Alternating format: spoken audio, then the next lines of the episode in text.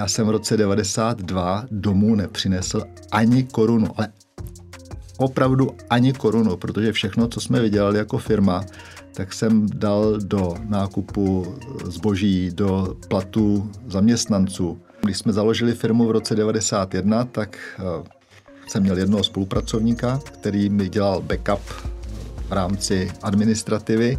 Já jsem v pět hodin ráno v pondělí vyrážel na cesty, vrátil jsem se v pátek v půlnoci, někdy i v sobotu ráno, podle toho, odkud jsem jel.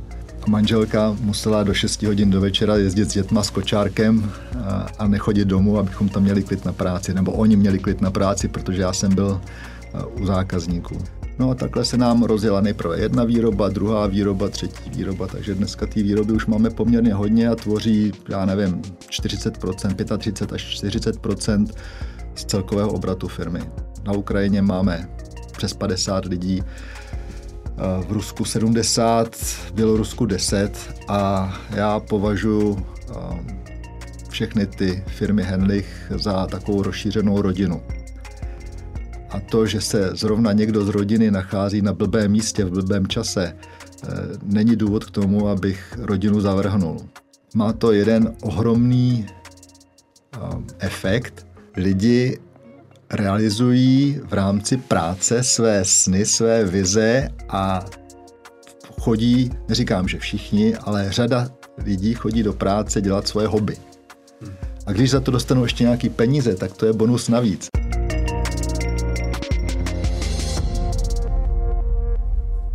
V loňském roce oslavila 30 let v Litoměřicích. Eh, v tom letošním uplynulo 100 let od jejího znovu založení.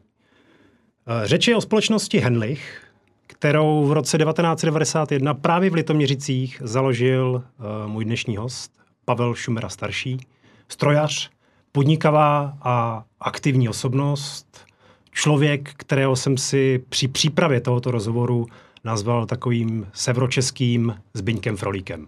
Proč? To se rozvíte v dnešním pořadu podcastu Nový start. Pane Šumero, dobrý den. Dobrý den, děkuji za přivítání a docela jste mě potěšil srovnáním s panem Frodíkem. Já si myslím, že on hraje trošku vyšší ligu, ale je to příjemné slyšet. Děkuji. To taky děkuju. Já si myslím, že se k tomu časem dostaneme, proč si to myslím a vlastně mi vrtá hlavou, proč si toho nevšiml žádný novinář ještě. tak, uh, Pane Šumero, vy máte bohaté podnikatelské zkušenosti, vybudoval jste úspěšnou mezinárodní firmu, která má v Česku nějakých 300 zaměstnanců. V rámci skupiny v Evropě eh, jste pomáhal vybudovat celou tu vlastně tu skupinu a v dnešní době má nějakých více než 800 zaměstnanců. Ale podnikat jste začal už právě v době komunismu, v roce 89. Takovou zkušenost jako nemá úplně každý. E, zavzpomínáte na tuhle dobu? V Československu, rád zaspomínám, v Československu podnikalo prakticky mnoho lidí, ale bylo to podnikání nelegální. Já se snažím držet eh, té, řekněme, jistější strany, té legální a pustil jsem se do něj v roce 88, kdy nařízení vlády umožnilo poskytovat služby společnostem i jednotlivcům a já jsem si o to požádal a překládal jsem z Němčiny, z angličtiny a také jsem učil jazyky. Hmm. Takže podařilo se mi svůj příjem, který jsem v té době měl, zhruba zdvojnásobit. Na to existoval nějaký jako živnostenský list eh, nebo nějaká obdoba toho? Nějaký Bylo jako... to povolení Národního výboru, takže hmm. jsem vypracoval žádost a asi po třech měsících jsem dostal povolení k poskytování těchto služeb. Hmm. A jak jste se jakoby dostal uh, vlastně ke společnosti Henlich? Uh, to z překladů vlastně z Němčiny a angličtiny. No, já jsem pracoval jako hlavní mechanik na mlíkárnách v Bohušovicích a mým úkolem bylo zajišťovat kromě jiného teda náhradní díly na zařízení, které, která pracovala v mlíkárnách po celých severních Čechách. No a, spolupracoval jsem s podniky zahraničního obchodu a ta spolupráce byla hodně, hodně náročná. Náhradní díly jsem objednával tři roky dopředu, takže jsem se vždycky podíval z okna. Řekl jsem si, tak za tři roky, co se tak může pokazit.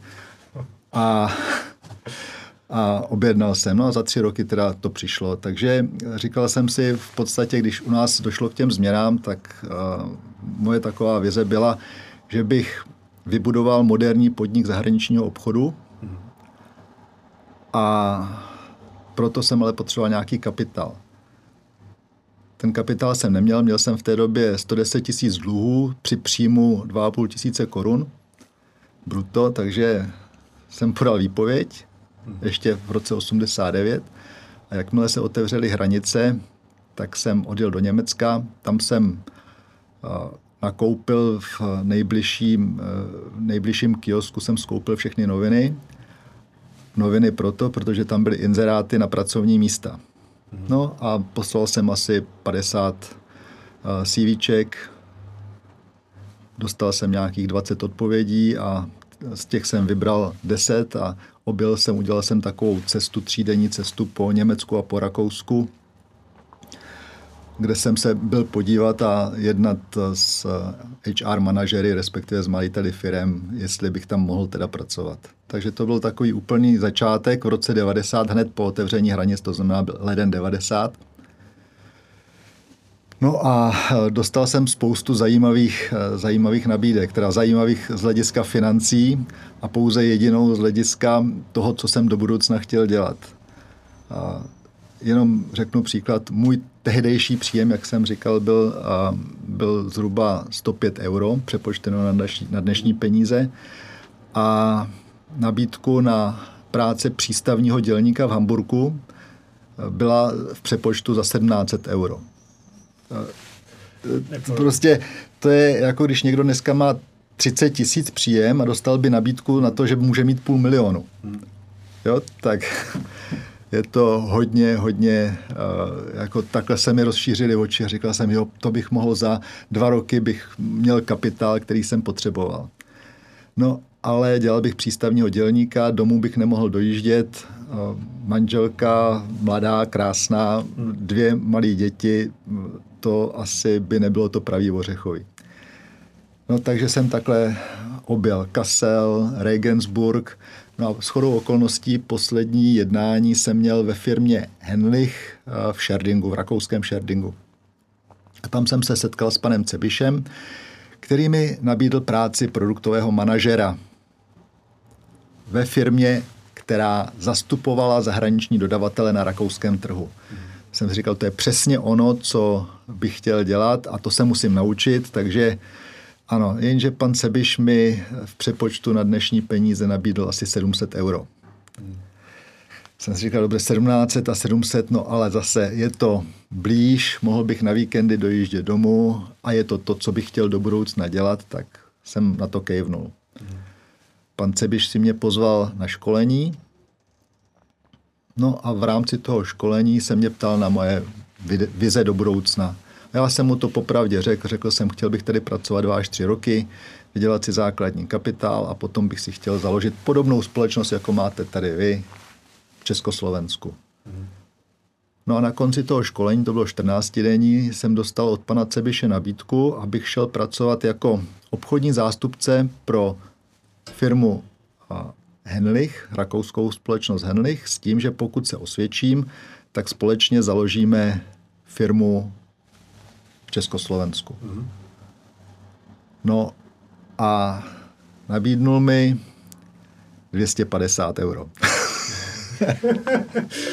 takže čím dál lepší to bylo.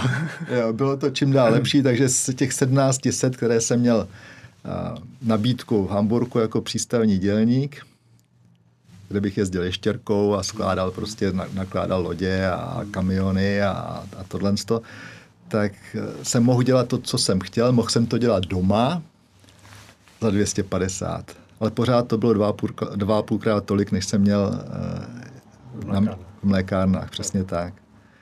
Takže a nakonec s tou vizí, že bychom založili společně firmu a že to je přesně to, co jsem chtěl, moje vize a že nemusím si někde vydělávat a to know-how velice draze získávat, mm.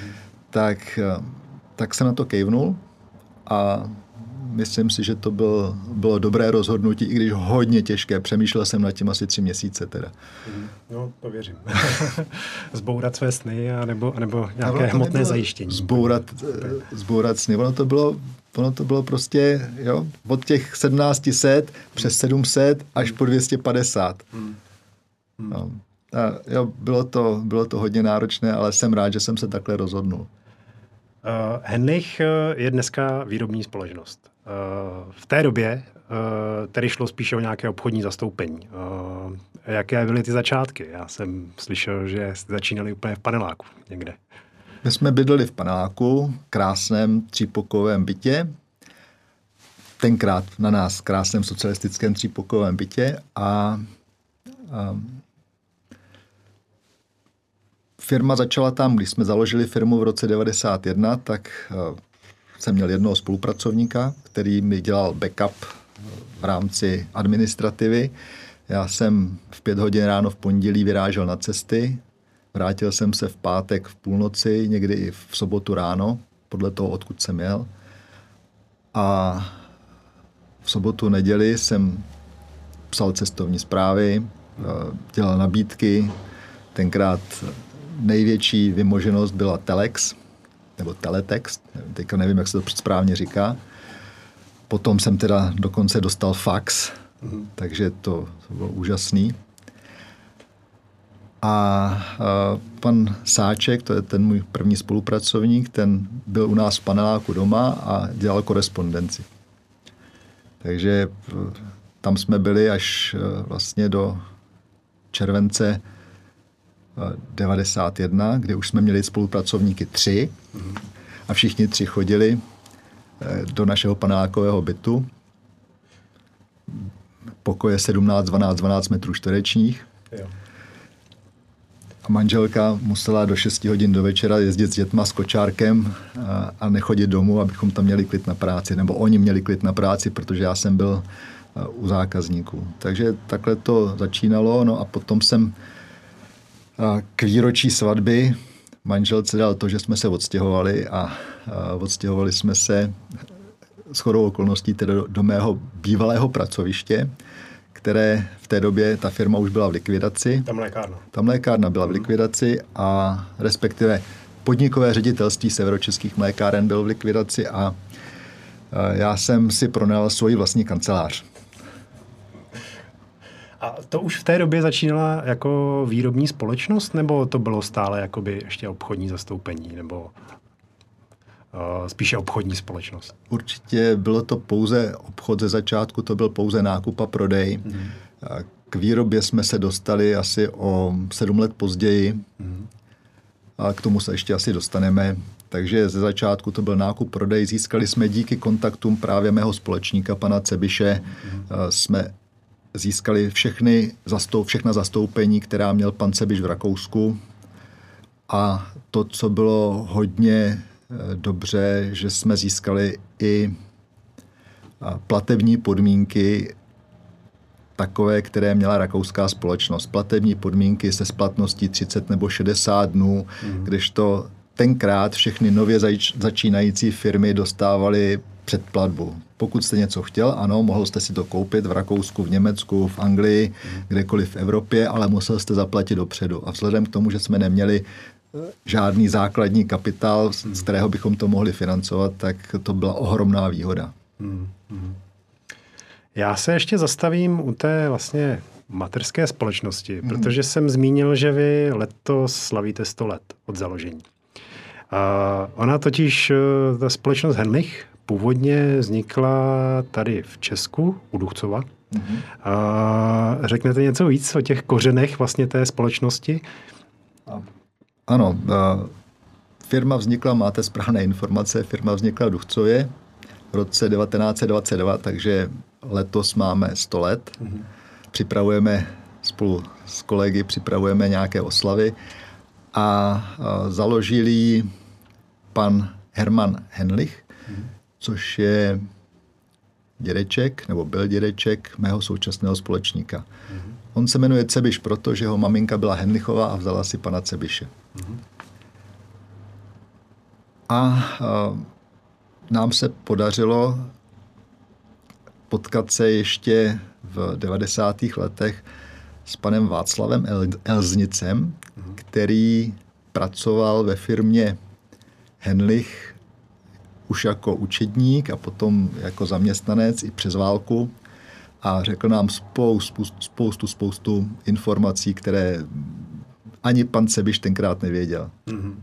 Společnost byla založena v roce 1922, e, nicméně z Československa později odešla. E, co bylo ty důvody?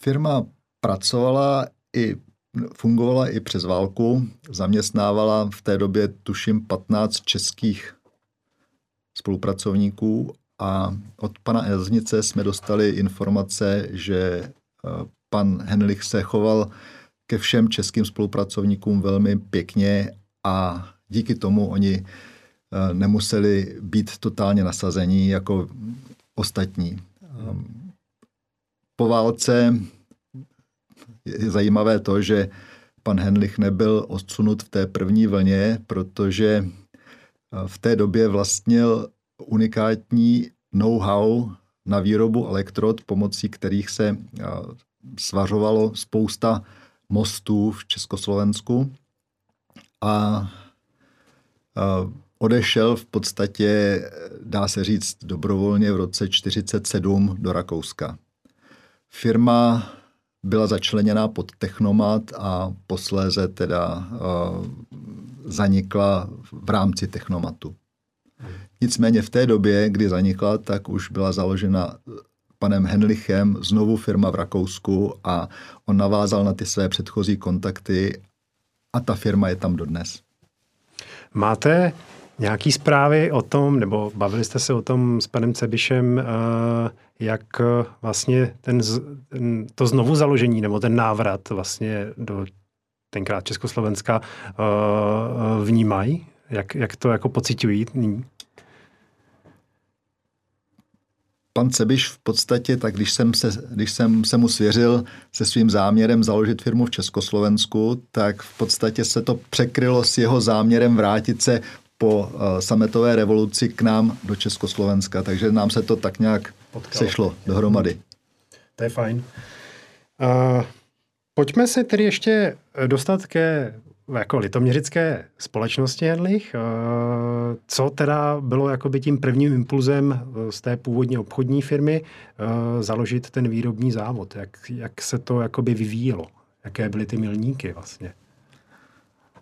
Jasně. Já bych řekl, takový první milník byl, že jsme okopírovali všechno to, co fungovalo v Rakousku. Takže my jsme v těch prvních letech, devadesátkách, jsme eh, stavěli firmu tak, jak podle vzoru rakouského. Eh, dostali jsme se do nějakého stavu, kdy nás bylo asi 30 a zjistili jsme, že jsme na hranici toho, co eh, jeden obchodní zástupce je schopen obsáhnout. Firma fungovala tak, že byli nějaký produktoví manažeři a potom byl v regionech obchodní zástupci a ten obchodní zástupce měl na starosti kompletně celý sortiment. A toho sortimentu bylo hodně. Měli jsme v té době zastoupení, já nevím, 15 firm zahraničních. Takže jsme zjistili, že eh, ten obchodní zástupce si vždycky vybere jenom část sortimentu, na něj se koncentruje a zbytek jakoby pouští Jemu, bude, jemu stačí, když si vydělá na tom sortimentu, kterému rozumí a ostatní prostě neprodává. Takže teoreticky jsme sice měli pokrytou celou republiku, ale když jsme to vzali potom rozděleno na jednotlivé produkty, zjistili jsme, že to máme jak noty na buben. Takže jsme udělali takovou poradu, tenkrát se jí účastnilo polovina firmy, byla v Rakousku, v Šerdingu, kde jsme to rozebrali, ten, tenhle, tuhle výzvu a přišli jsme s novou strukturou, která se ukázala jako velmi, velmi kvalitní a funguje nám dodnes, kdy jsme firmu rozdělili na specializované týmy, které se skládají, a teďka prosím vás je jedno, jestli mluvím o, o ženě či muži, hmm.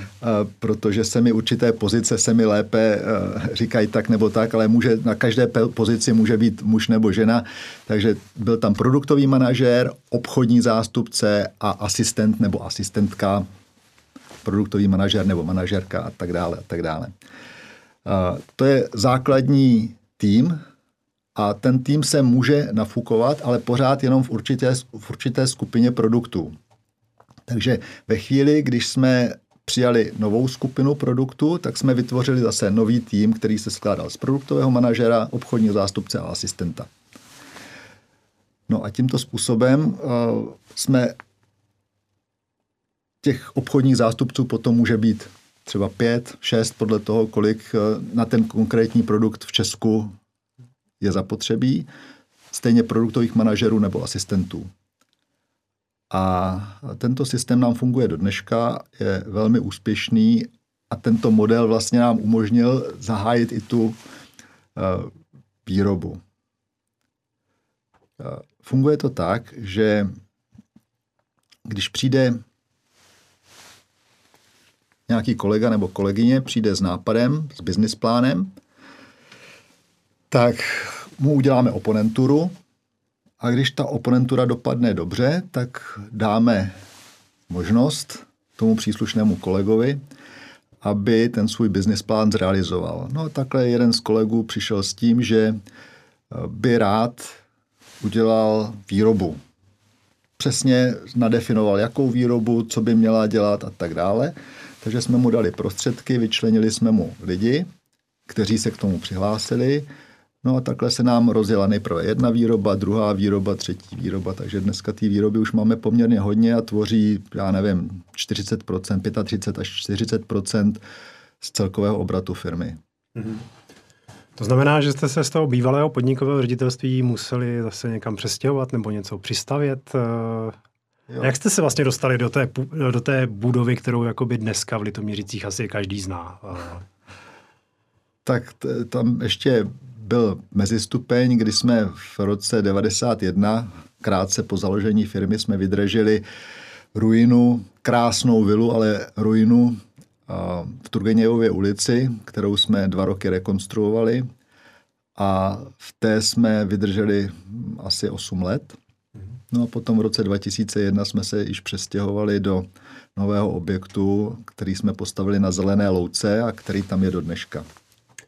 Vám se poměrně rychle dařilo, začalo dařit v Henlichu. Stálo zatím asi to vaše know-how v, tom, v těch mikrotýmech, které jste si vytvořili. To je možná takový, eh, jak to vnímám, takový jeden úspěšný krok. Jaké jsou ty další milníky anebo úspěchy, na které jste jakoby pišní vlastně v té firmě? Mm-hmm.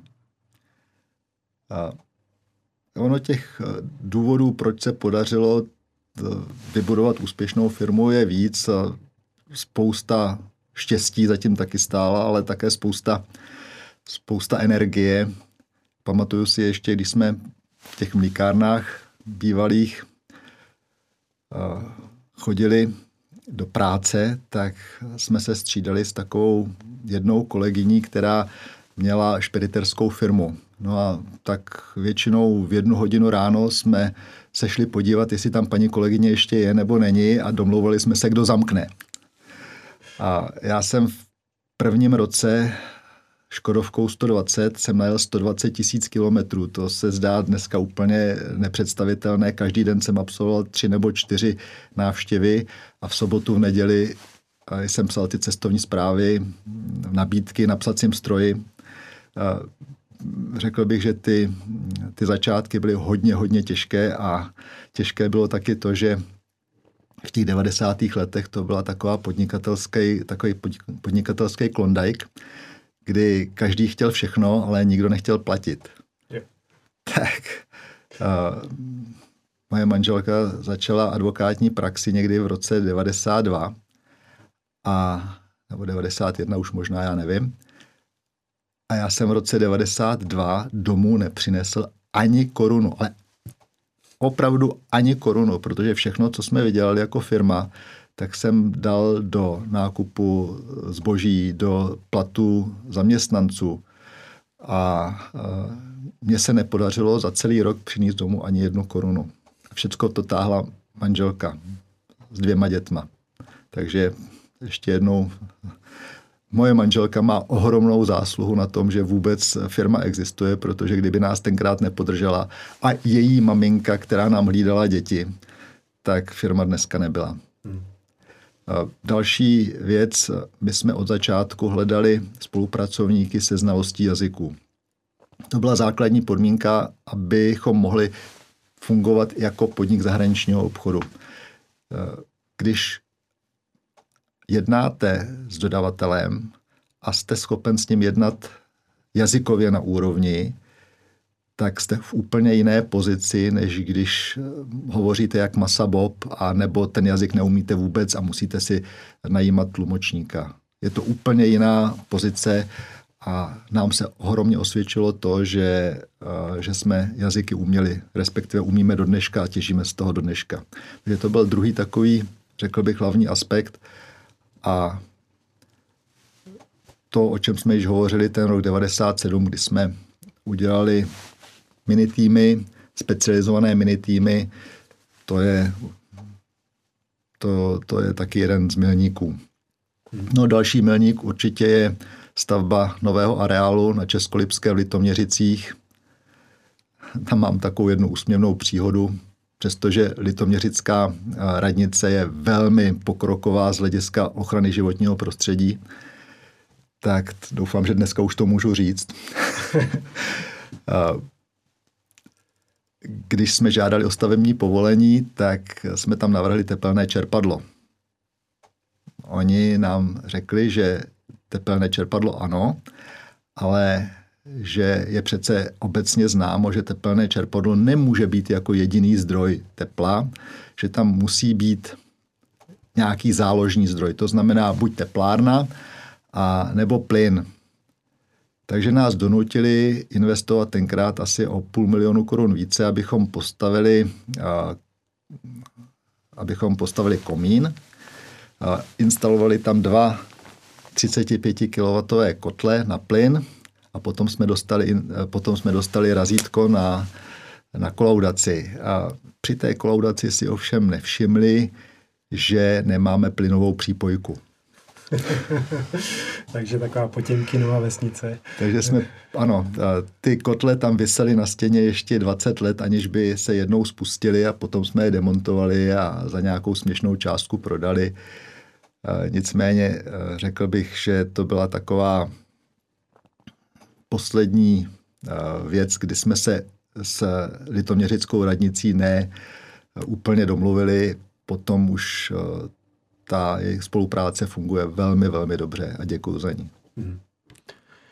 Při pohledu na celou skupinu Hendrich si vlastně tak trošku nelze nevšimnout, že ta, to české zastoupení nebo ta česká pobočka je velmi úspěšná a že podobně jako uh, Linet a Wisner Bozerhoff pana Frolíka, eh, se podařilo té české pobočce tu, eh, toho zahraničního partnera přerůst. Eh, jak tohle vnímáte vy, nebo jak se vidíte v rámci té skupiny? Kdy vlastně začaly vznikat nějaké ty další pobočky a jakým způsobem jste, jste na tom, se na tom podílelo to české zastoupení? Když jsme začali v tom roce 91, tak rakouská firma měla asi 35 lidí. To znamená ne moc, nebyla to velká společnost dnešního pohledu. A i z hlediska pohledu socialistických velkých podniků, které měly třeba tisíce zaměstnanců, tak 35 hlava společnost byla malinká.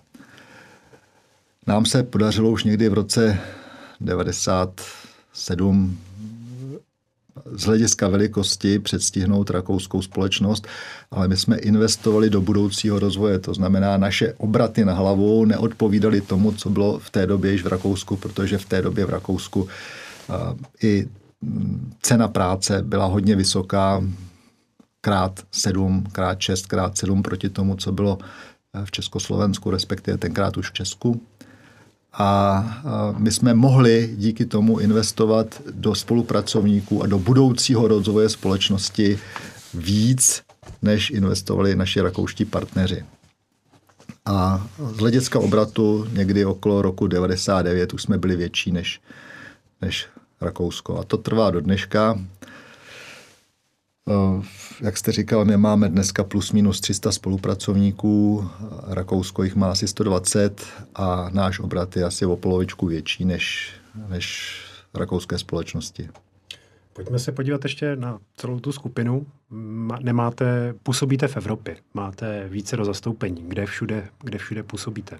My jsme začali v centrální Evropě, centrální východní Evropě a ta idea, s kterou přišel pan Cebiš, můj společník, byla taková, že ty trhy jsou nové a je tam ještě možnost se etablovat jako obchodní společnost ještě nejsou navázány eh, odběratelské vztahy, dodavatelsko-odběratelské vztahy. Ty řetězce nejsou vybudované, takže máme šanci se tam do toho dostat. Takže jsme začali, začali jsme v Maďarsku, prakticky v, celé, v celém východním bloku, tam, kde došlo ke změnám, takže Maďarsko, Slovinsko, Balkán celý, ale také Polsko, po rozdělení Československa, Česko a Slovensko, kde na Slovensku vznikla samostatná slovenská firma, která se odštěpila od té československé. No a potom také eh, Ukrajina, Rusko a Bělorusko. Hmm. A to je teď docela no. velké téma.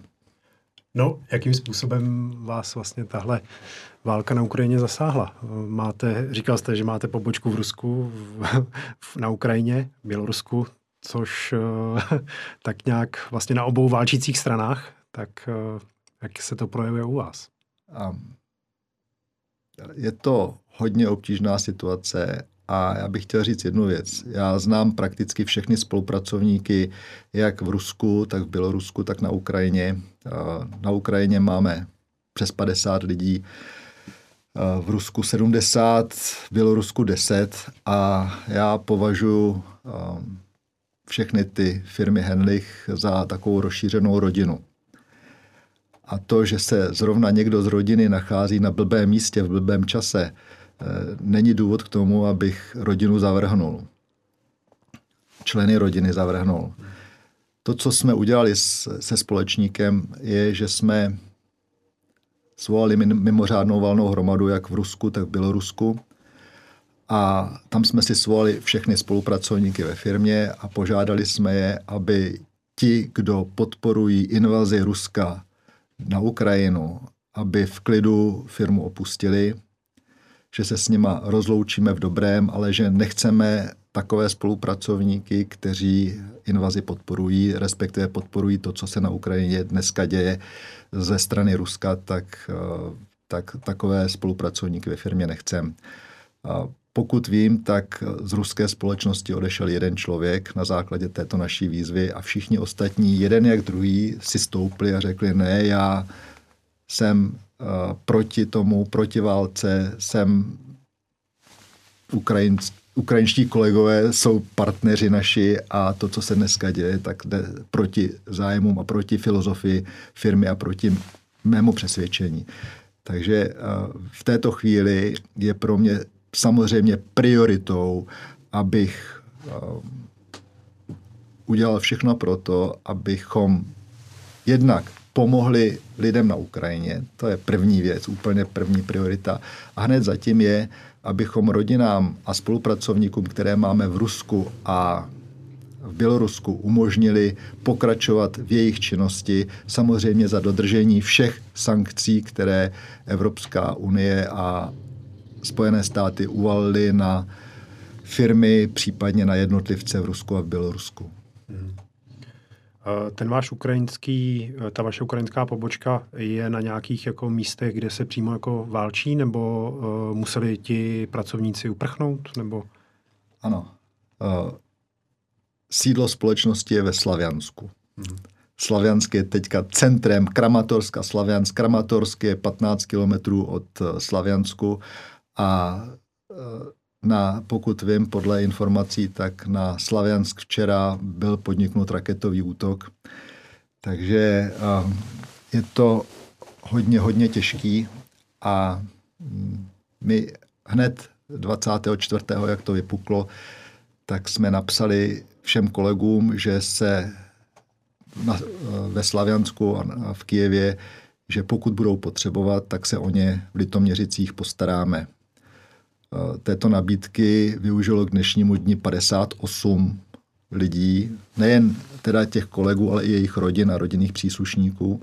Takže v Litoměřicích máme 55 eh, lidí ze Slaviansku a z Kieva a v Opavě na naší pobočce máme tři další. Mhm.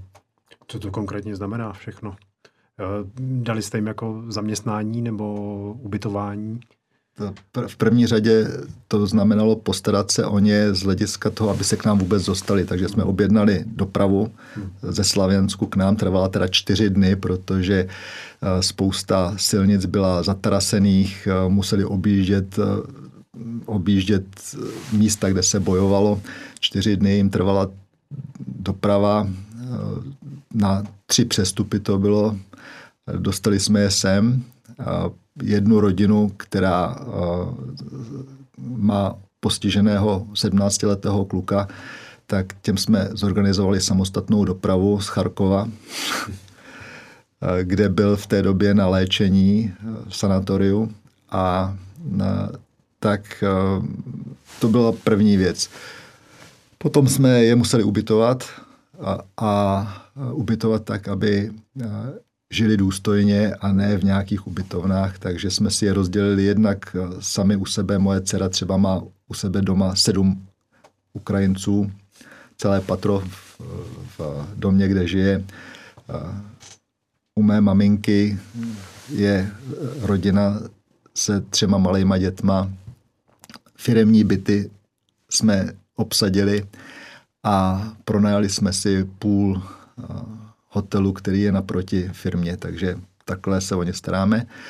No ale není to všechno. Samozřejmě pro ty, kteři, kteří mohou a chtějí pracovat, což jsou téměř všichni, kromě uh, několika starých lidí, které, uh, které sebou taky vzali.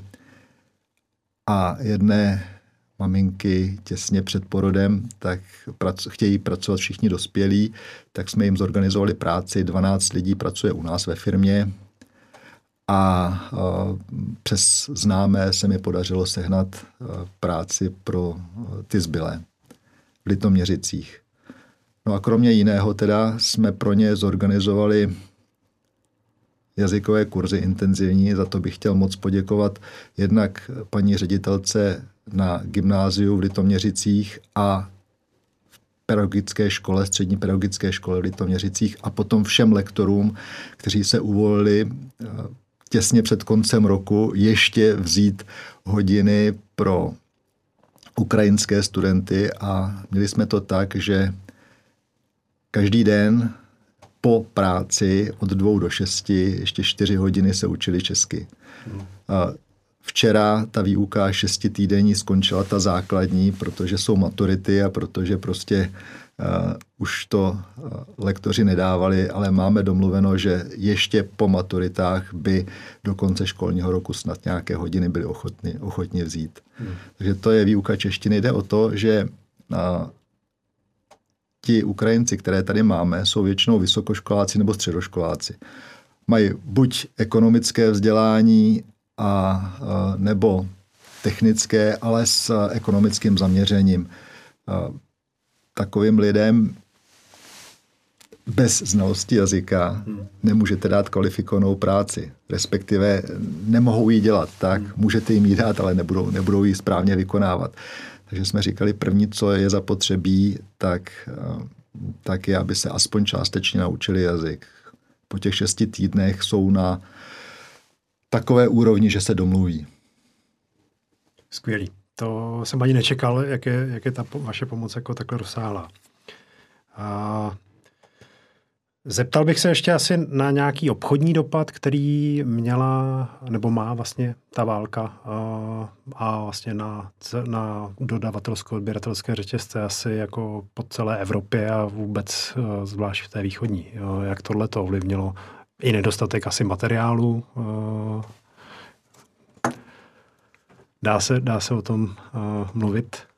A já bych ještě se možná vrátil k té naší pomoci, protože to, že se staráme tady o tu uh, ukrajinskou část lidí, uprchlíků z Ukrajiny, tak to není všechno. My jsme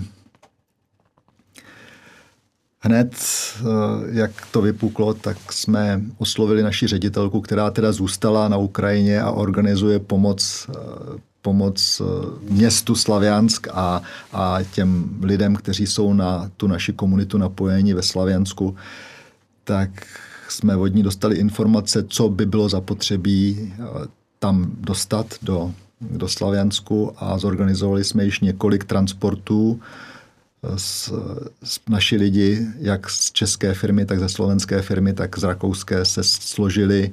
Eh, firma na to dala dalších asi 4 miliony korun a zorganizovali jsme už několik transportů humanitárních věcí, pomoci a taky věcí osobní ochrany což asi není úplně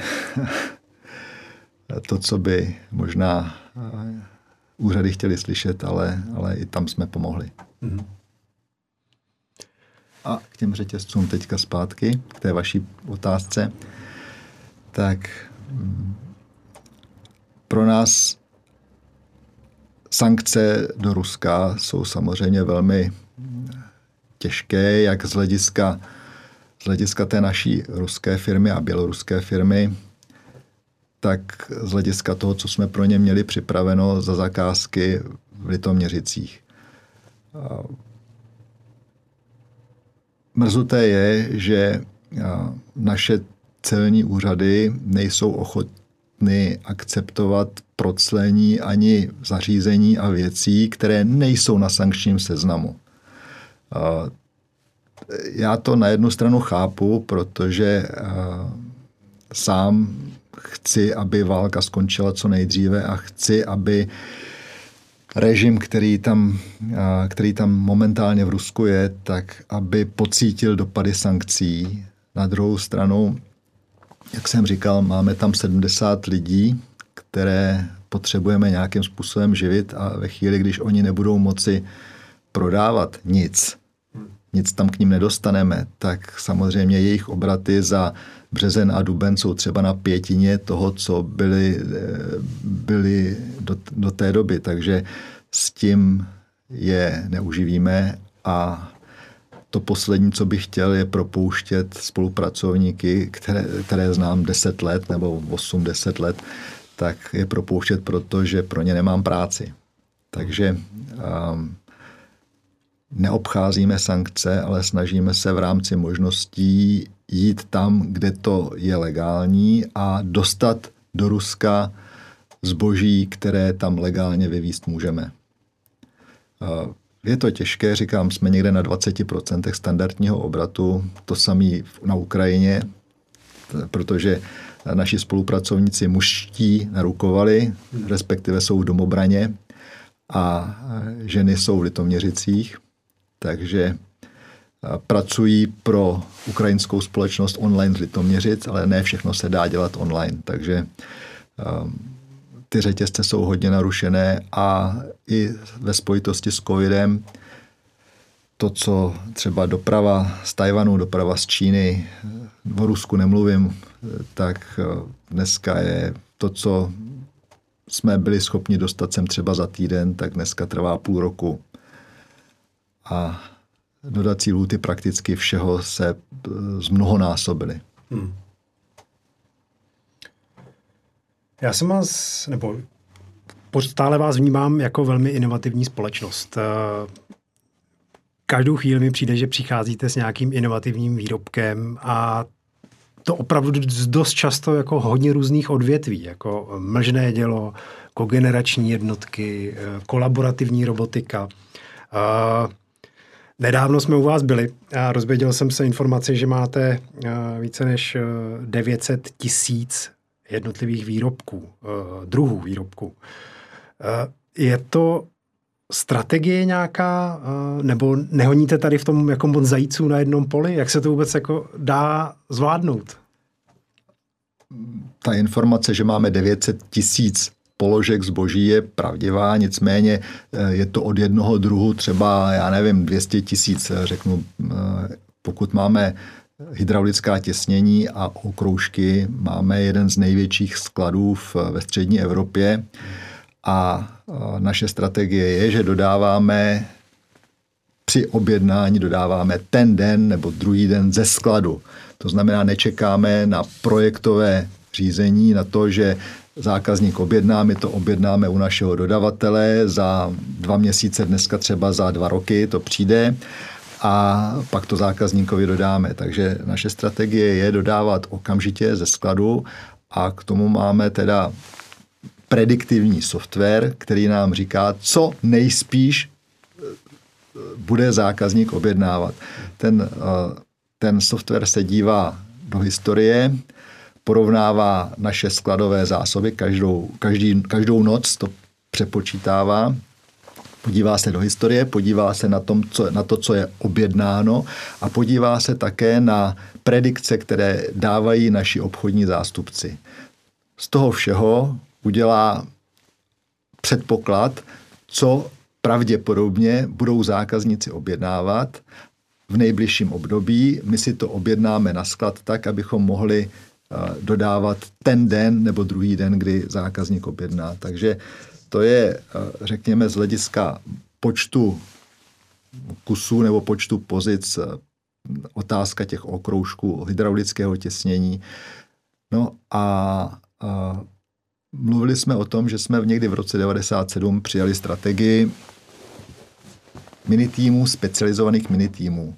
A také to, že když přijde nějaký náš nový kolega, nebo náš kolega s novým business plánem, tak ho podrobíme oponentuře a pokud projde oponenturou, tak mu dáme možnost ten eh, business plán zrealizovat. A díky tomu došlo k expanzi firmy poměrně významné a má to jeden ohromný eh, efekt a sice to, že lidi realizují v rámci práce své sny, své vize a chodí, neříkám, že všichni, ale řada lidí chodí do práce dělat svoje hobby. A když za to dostanou ještě nějaký peníze, tak to je bonus navíc. Ale není to ta primární, ten primární cíl, chodím do práce proto, abych si vydělal, ale chodím do práce proto, že se tam realizuji, že můžu, dostanu podporu pro realizaci svých snů a ještě si teda nějaké peníze vydělám. Takže proto těch divizí máme dneska deset eh, a eh, může jich být do budoucna i podstatně víc.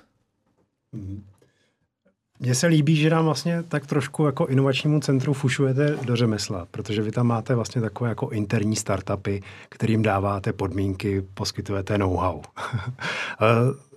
Přemýšlíte třeba i o tom, eh, že ty jednotlivé týmy se v určité fázi jakoby osamostatní, že jako vznikne z nich samostatná firma? Eh,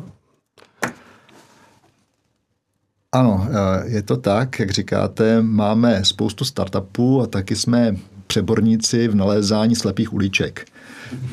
Protože přestože nějaký, mm, nějaký business model projde oponenturou, to ještě neznamená, že uspěje, přestože od nás dostane podporu, že účetnictví se starat nemusí, že se nemusí starat o skladové hospodářství a já nevím o co všechno dalšího. A může se starat jenom o ten svůj biznis, tak stejně řekl bych, že stejný počet úspěšných projektů, tak máme možná tak já nevím, o polovičku víc těch neúspěšných. Ale díky tomu, že máme i ty úspěšné, tak ty zase vydělají na ty, na ty slepé uličky a, a řekl bych, že se nám daří firmu tímhle, tímhle způsobem docela dobře rozvíjet.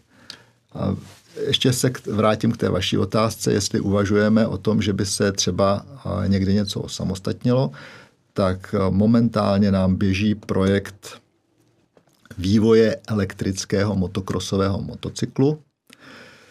Na to jsme dostali jako firma dotaci, za kterou děkujeme Ministerstvu průmyslu a obchodu. A, a počítáme s tím, že po že prodej a marketing na, na to vznikne samostatná firma, která nebude Henlich, ale Henlich bude výrobní společnost, Henlich bude motocykly vyrábět a prodej a marketing se bude dělat přes firmu můžu možná už prozradit název, bude to firma MXM, MX jako motocross a M Motorcycles.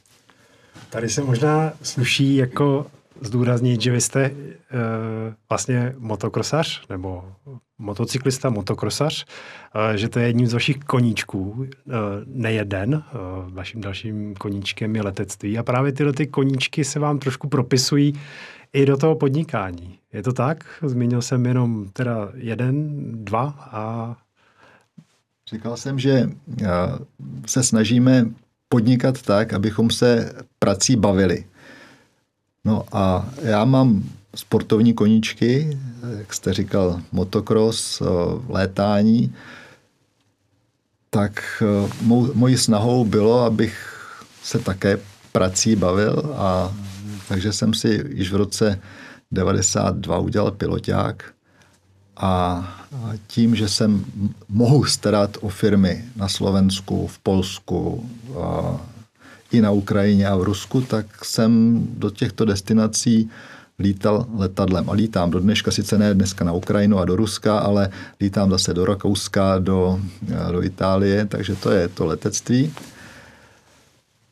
A motocross, tak eh, ve chvíli, když firma eh, se dostala do určitého stavu, to znamená, mohli jsme si dovolit investovat prostředky, které byly zapotřebí do vývoje takového motocyklu, tak jsme se pustili a eh, ne do klasického, ale do elektro, protože to je podle našeho názoru dneska mm, mezera na trhu, kdy žádný elektrický motokrosový motocykl není a přitom si myslíme, že je doba na to, aby byl.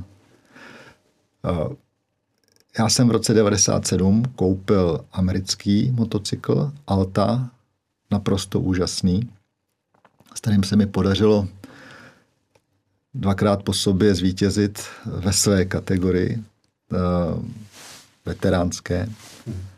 Ale na sklonku té kategorie desetileté, tak uh, asi i ta motor, motorka k tomu nějakým způsobem přispěla.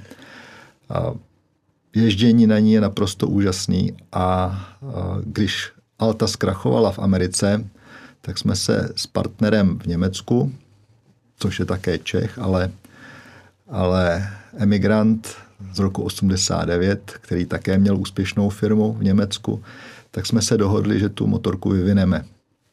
No a dneska máme prototypy, dva, stavíme další tři a věřím tomu, že koncem roku budeme schopni tu motorku dát do sériové výroby. Skvělý, tak to se úplně těším. Když už jsme u těch úspěchů, pojďme nějaké zmínit za vás, za Hedlich.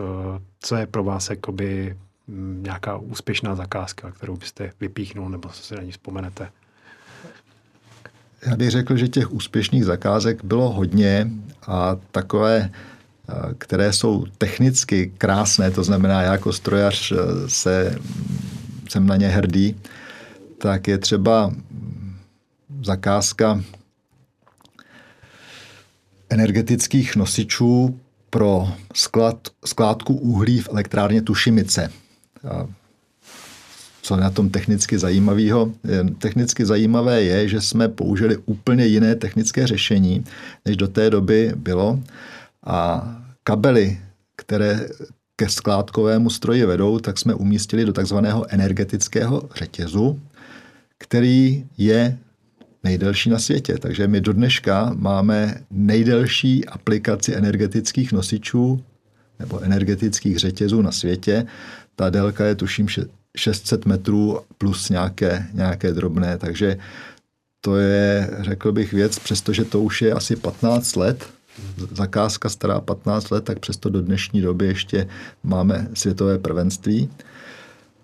Pak určitě musím vzpomenout zakázku pro Ostroj Opava, která přišla v roce 92. a která bych řekl nás nakopla, ale mohla nás taky totálně potopit, protože to byla zakázka tenkrát v roce 92, kdy jsme společnost založili asi za půl milionu korun.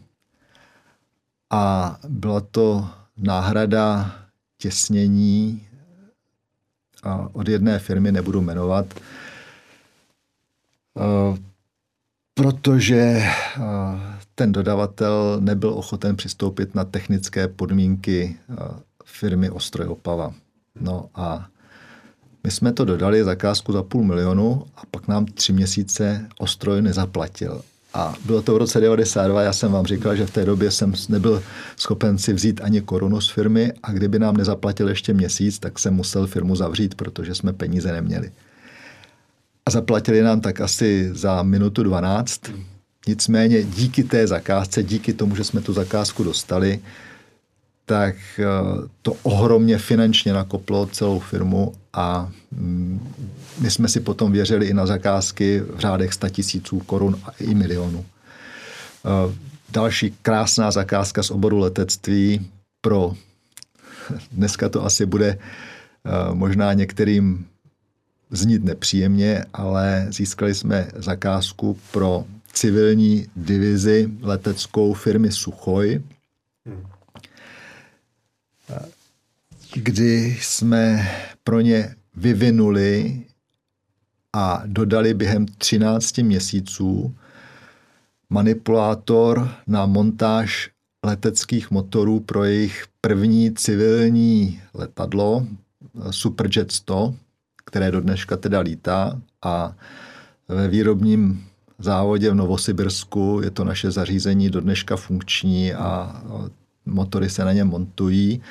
Dodali jsme potom ještě i do servisních organizací další tři eh, tato zařízení a tu zakázku jsme získali v konkurenci s německou firmou, která měla hydraulické zařízení. To naše je na elektromechanickém principu a má zhruba desetinásobnou přesnost proti té německé konkurenci. My jsme byli schopni jako jediný na světě splnit technické požadavky Suchoje a že Suchoje jako renomovaná firma vyrábějící letadla ty podmínky měla hodně těžké a říkám, během 13 měsíců se nám podařilo od nuly vyvinout tohle zařízení a dodat jim ho. Má několik technických fines, přesnost ustavení motoru je plus minus 1,5 mm proti zhruba plus minus 1 cm, co měla ta německá společnost. A umí předepnout definovanou silou proti křídlu ten motor tak, aby se potom správně utáhnul. Takže to jsou taková, takové věci, které umíme. Takže na to jsem taky hrdý. No a potom jsme získali zakázku pro firmu ExxonMobil, to je jedna z největších světových firm eh, na nakládání lodí rudou v Kataru. Ohromné zařízení, byla to zakázka dohromady za, já nevím, 20 milionů korun, eh, ale je tam zase ta technická záležitost. Nakládáme do dneška to zařízení, nakládá lodě v Kataru. My, když jsme u vás před časem byli eh, na akci Made in Ústí Region, kterou jsme společně pořádali právě s vaší společností, tak měli jsme to věnované tématu digitalizace a automatizace. A, tak e, na té akci vystoupil také váš syn, které, který pracuje uh, ve společnosti Jedlich uh, jako obchodní ředitel. Dost často třeba v rozhovorech uh, s českými manažery uh, čtu to, že trpí tím, že vlastně jejich firmu jakoby nemá kdo převzít, eh, že ty děti buď nechtějí, nebo že mají nějaké jiné zájmy. U vás se to zdá se daří. Eh, jak to vidíte? daří. Um, já si myslím, že všechny mé tři děti eh, mají firmu, berou firmu za, své, za, za svoji a, a jejich první brigády už někdy od té doby, co jim bylo 10 let a měli představu o, o hodnotě peněz a že si potřebují nebo chtějí něco koupit, tak chodili uklízet do skladu nebo, nebo skládat energetické řetězy, nebo uh, dcera dělala hostesku, obě dcery dělali hostesky na veletrzích mm. a postupně prostě všechny tři mé děti prošly od svého nejútlejšího dětství firmou na řadě pozic. No a tak, jak říkáte, mm, syn je obchodní ředitel, má na starosti kromě jiného teda právě tu digitalizaci, protože k ní přičuchl více už při studiích, dělal správce sítě na koleji na Strahově. A dcera je prokuristkou ve společnosti, no a ta nejmladší, ta studuje, ale do firmy chodí pravidelně, protože má studium tři dny, tak dva dny v týdnu je na praxi ve firmě. Takže od mládí takové podnikatelské vzdělání. Jo, podnikatelské vzdělávání, ano. A myslím si, že to eh, právě protože studuje práva, tak jí hodně pomáhá i to, že eh, doma se o práci bavíme, bavíme se o tom, jak řešíme jednotlivé právní výzvy, které každého podnikatele čekají, tak taky to i ve studiu hodně pomáhá. Hmm. Zmínil jste uh, plány s elektromotorkou. Tam se, prozradíte nějaké ještě další plány v blízké nebo daleké budoucnosti, které máte jak v osobním, nebo v tom firmním životě? No, některé plány můžu prozradit. Mluvili jsme o té digitalizaci. Já si myslím, že je zapotřebí udržovat firmu mm, na špičce ve všech činnostech, abychom byli konkurenceschopní do budoucna. Vidíme hodně velkou amazonizaci našeho biznesu a myslíme si, že do budoucna bude zapotřebí, abychom automatizovali a digitalizovali všechny činnosti, které se automatizovat dají. Nicméně náš podnikatelský model pracuje i s osobním kontaktem a s osobní poradenskou službou. Takže eh, je to o tom, že ve chvíli, kdy vznikla televize, tak nezaniklo kino a nějakým způsobem fungují dohromady a my chceme zachovat osobní přístup k zákazníkům, ale zároveň digitalizovat všechno to, co se digitalizovat dá. Právě proto dneska používáme hodně sofistikovaný software na predikci skladových zásob. Používáme takzvaný chaotický sklad. Řídíme procesy skladování pomocí čárových kódů. Snažíme se o bezpapírový bezpapírovou administrativu v rámci společnosti a všechno to, co se dá automatizovat, tak automatizujeme. Samozřejmě k tomu je součást našeho podnikání je i e-shop, správné stránky, digitální marketing a všechno to ostatní, co dělá obchodní společnost úspěšnou. Pane Šimero, moc krát děkuji za to, že jste přijal pozvání do dnešního pořadu. Moc jsem si dnešní povídání užil. Děkuji za pozvání a rád jsem přišel. Díky, nashledanou. Nashledanou. A s vámi, milí diváci, se těším u příštího dílu podcastu Nový start na viděnou. Ahoj.